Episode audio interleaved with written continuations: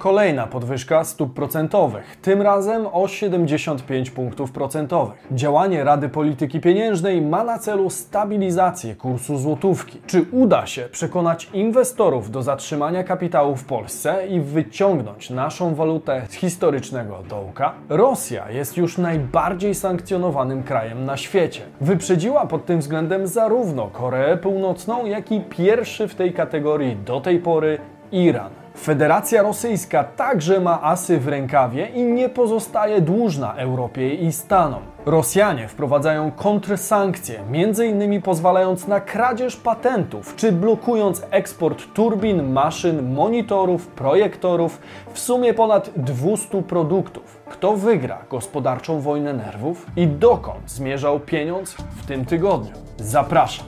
Bizweek. Cotygodniowy przegląd świata biznesu i finansów. Cześć, tutaj Damian Olszewski i witam Was serdecznie w programie Praktycznie o pieniądzach i informacyjnej serii Bizweek. Czas to pieniądz, więc zaczynajmy. Podwyżka stóp procentowych w Polsce, próba stabilizacji kursu złotówki i dalszy ciąg dramatu kredytobiorców. A więc stało się. Rada Polityki Pieniężnej po raz szósty z rzędu podniosła stopy procentowe. Oznacza to de facto dwie rzeczy. Po pierwsze, ponowne podwyżki rat kredytów. Po drugie, przynajmniej w teorii, powinno to spowodować obniżenie dynamiki wzrostu inflacji. Czy się tak wydarzy? To niestety nie jest pewne, bo biorąc pod uwagę aktualne trendy na rynkach finansowych, ewidentnie widać, że inflacja dopiero może się rozkręcać. Stopy procentowe zostały dosyć mocno podniesione w reakcji na osłabienie waluty i oczekiwany silny wzrost inflacji. Jednocześnie opublikowano trymestralne prognozy makroekonomiczne, które są zwykle uważnie śledzone przez rynek. Analitycy NBP przewidują, że konsekwencją wojny w Ukrainie będzie wzrost inflacji do poziomu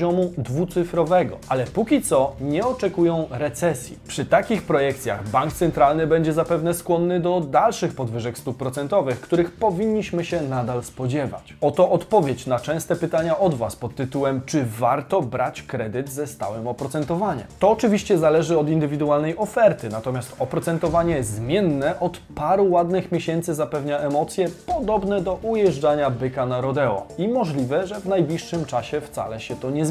Na moim Instagramie będziemy niebawem porównywać oferty banków do naszych prognoz na przyszłość, dlatego warto obserwować, aby nie przepłacać. RPP zdecydowała o podwyżce wszystkich stóp procentowych o 75 punktów bazowych. W przypadku stopy referencyjnej mamy więc do czynienia z poziomem 3,5% który jeszcze na początku roku przez wielu analityków był określany jako poziom docelowy na koniec roku. Poziom innych stóp procentowych widzicie w tej chwili na planszy. Już tradycyjnie w takiej sytuacji zaprezentuję Wam skalę podwyżek w kontekście rat kredytów. Według wyliczeń Jarosława Sadowskiego, analityka firmy Expander, przy kredycie na 300 tysięcy złotych na 25 lat udzielonym we wrześniu ubiegłego roku, rata wzrośnie z początkowego poziomu 1438 zł do poziomu 2000 2071 zł.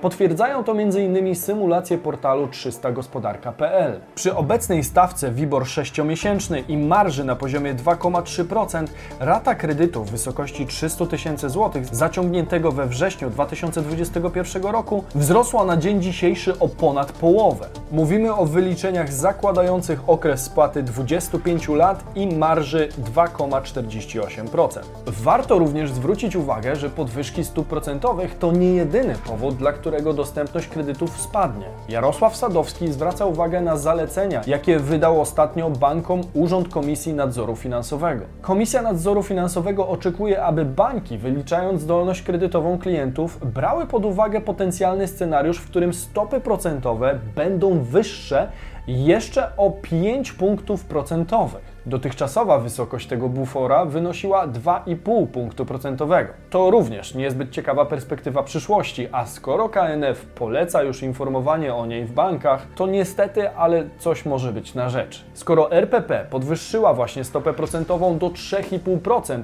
to banki muszą więc przyjmować, że wzrośnie do 8,5%.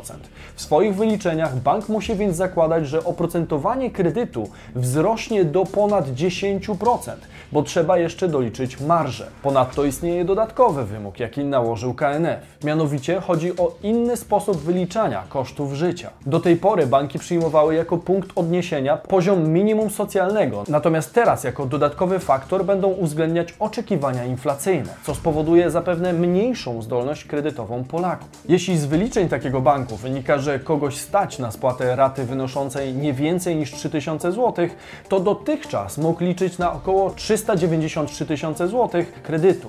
Po marcowej podwyżce stóp procentowych i uwzględnieniu dodatkowych podwyżek o 5 punktów procentowych, ta dostępna kwota kredytu spadnie do 303 tysięcy, czyli aż o 90 tysięcy złotych mniej. Dla porównania, jeszcze we wrześniu 2021 roku taka osoba mogła liczyć na 483 tysiące złotych. Zatem kwota potencjalnego kredytu spadła aż o 180 tysięcy. Wracając jeszcze do komunikatów, NBP poinformował po posiedzeniu Rady Polityki Pieniężnej, że w 2022 roku inflacja pozostanie jednak istotnie podwyższona, do czego oprócz czynników dotychczas podwyższających dynamikę cen przyczyniają się ekonomiczne skutki rosyjskiej inwazji na Ukrainę. Prognozuje się, że roczna dynamika cen znajdzie się więc w okolicach 9,3 do 12,2% w 2022 roku. Już teraz jednak możemy przypuszczać, że oficjalna głosowska inflacja, a rzeczywista inflacja przeciętnego Kowalskiego to będą dwa zupełnie różne światy. Widzimy to na co dzień, tankując paliwo, robiąc codzienne zakupy lub korzystając m.in. z usług fryzjerów. W dużej mierze rzeczywista inflacja będzie także zależała od dalszych kroków Rosjan, którzy odcinając nas od zasobów ropy czy gazu, mogą zrobić jeszcze większe spustoszenie w europejskich gospodarkach. A skoro już o nich mowa, to Rosja zatwierdza ustawę umożliwiającą kradzież patentów. Według informacji The Washington Post rosyjski rząd zatwierdził przepisy, które de facto zalegalizowały kradzież patentów. W ramach nowych przepisów rosyjskie podmioty będą posiadać ochronę przed pozwami za używanie patentów bez pozwolenia. Jest to pokłosie wprowadzonych przez Zachód sankcji technologicznych, które dotyczą przede wszystkim trzech strategicznych dla Rosji sektorów gospodarczych. Po pierwsze, naftowego i gazowego, transportowego, zwłaszcza lotniczego oraz elektronicznego. To właśnie w tych obszarach Rosja jest mocno uzależniona od zachodnich komponentów, podzespołów oraz m.in. części zamiennych. Jest to działanie odwetowe za sankcje i rezygnację z prowadzenia działalności w Rosji, m.in. czołowych firm technologicznych. Nie zapominajmy, jak ważne są nowe technologie i możliwość ich użycia podczas wojny, która obecnie nie ogranicza się jedynie do działań konwencjonalnych na froncie, ale obejmuje również aktywność w przestrzeni cyfrowej, twierdzi Elżbieta Dziuba z Departamentu Rynku Cyfrowego Konfederacji Lewiata. Po zniesieniu prawa do odszkodowań za naruszenie własności intelektualnej Rosjanie będą mogli bez ograniczeń podrabiać światowe rozwiązania technologiczne, dzięki czemu istnieje prawdopodobieństwo, że sankcje ich wcale tak mocno nie zabolą. Ponadto możliwe jest, że europejskie rynki zostaną zalane podrabianymi produktami prosto z Federacji Rosyjskiej. Warto również rozważyć kwestię znaków towarowych. Rzeczpospolita podała przykład, że jeżeli Rosja zniesie także ochronę znaków towarowych, to może się okazać, że choć McDonald's wycofał się z Rosji, to Rosja przejmie jego lokale i pozwoli lokalnym firmom używać marki amerykańskiego giganta fast food. Podobne informacje posiadają również polscy rzecznicy patentowi. Jednakże Urząd Patentowy PR wciąż jednak nie dysponuje oficjalnym potwierdzeniem wydania omawianego dokumentu. Wprowadzona zmiana nie pozbawia możliwości dochodzenia roszczeń przeciwko podmiotom naruszającym patenty w Rosji, czy też wytoczenia powództwa w tej sprawie przez uprawnionych z nieprzyjaznych państw. Nadal możliwe będzie domaganie się zaprzestania naruszania patentów.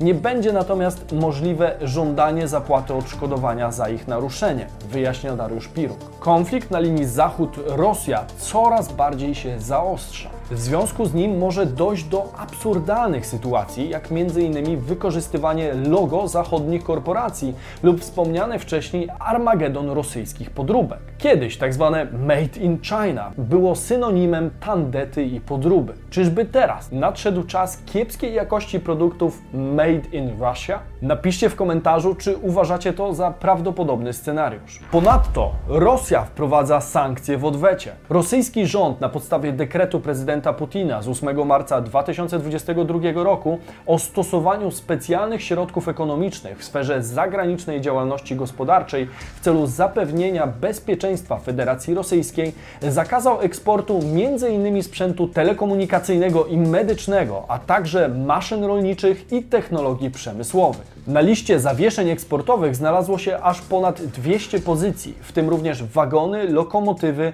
kontenery, turbiny, maszyny do obróbki metalu i kamienia, monitory, projektory, konsole i inne towary. Co ważne, eksport ma być zakazany co najmniej do końca 2022 roku. Putin jest twardym graczem i na pewno będzie chciał się skutecznie odgryźć Zachodowi. To w jakim stylu Putin i Łukaszenka zarządzają Rosją i Białorusią pokazuje zresztą w poprzednim materiale, który możecie zobaczyć tutaj. Ten ruch to z jednej strony przejaw protekcjonizmu ekonomicznego Rosji, ale z drugiej element odwetowych sankcji, jakie będą nakładane przez Kreml na szeroko rozumiany Zachód. Łańcuchy dostaw są złożone i długie. Brak rosyjskich dostaw może utrudniać skompletowanie zagranicznych produktów, a tym samym ograniczać zapotrzebowanie na pozornie niepowiązane komponenty z Polski. Reasumując rosyjską politykę sankcji, można dojść do wniosku, że ich celem jest jak najbardziej bolesne uderzenie w politycznych rywali. Ponadto ciągle w grze może być groźba wstrzymania dostaw surowców, co Europa odczułaby w bardzo mocnym stopniu. Lewandowski kończy współpracę z Huawei. W poniedziałek menadżer Roberta Lewandowskiego Tomasz Zawiślak poinformował o tym, że podjęta została decyzja o zakończeniu współpracy marketingowej pomiędzy Lewandowskim a marką Huawei. Jak powszechnie wiadomo, kapitan polskiej reprezentacji był już dosyć długo twarzą numer jeden chińskiego giganta technologicznego i promował markę Huawei na całym świecie. Powodem decyzji są najprawdopodobniej zarzuty wobec chińskiej marki dotyczące współpracy z Rosją w trakcie kryzysu związanego z cyberatakami prowadzonymi na rosyjskie strony rządowe i medialne. Według Daily News Huawei miało pośpieszyć z pomocą Rosji, kiedy tylko jej cyberprzestrzeń została naruszona. Firma co prawda dementuje te pogłoski, natomiast jak było naprawdę, tego nie wie nikt. Do zarzutów wobec swojego rosyjskiego odpowiednika ustosunkował się polski oddział firmy. Huawei CBG Polska żałuje zakończenia partnerstwa z Robertem Lewandowskim. Doceniamy naszą długoletnią współpracę i życzymy mu samych sukcesów w przyszłości. Huawei przypomina równocześnie, że publikacja Daily Mail to fake news. Zawarte w niej informacje są nieprawdziwe. Aktualnie trwają pertraktacje, aby przedterminowe zrzeknięcie się umowy nie skutkowało dla lewego dodatkową karą finansową. Nasz kontrakt nie zawiera zapisów, które gwarantują nam wyjście z umowy w takim momencie, w jakim się znaleźliśmy. Dlatego też musimy rozmawiać. Robimy to, bo chcemy zakończyć współpracę polubownie powiedział Zawiślak. Lewandowski na utracie tego kontraktu może stracić nawet 5 milionów euro rocznie, nie mówiąc o ewentualnych karach. Wiadomo jednak, że Lewy jest jednym z najlepszych piłkarzy na świecie i prędzej czy później znajdzie po prostu nowego partnera. Mówił Damian Olszewski, a to był Bizweek, wasz cotygodniowy przegląd najważniejszych informacji ze świata biznesu i finansów. Jeśli podobał Wam się odcinek, zostawcie hashtag Bizweek w komentarzu, a my widzimy się tradycyjnie w sobotę i o 15, a w środę o 17. Cześć!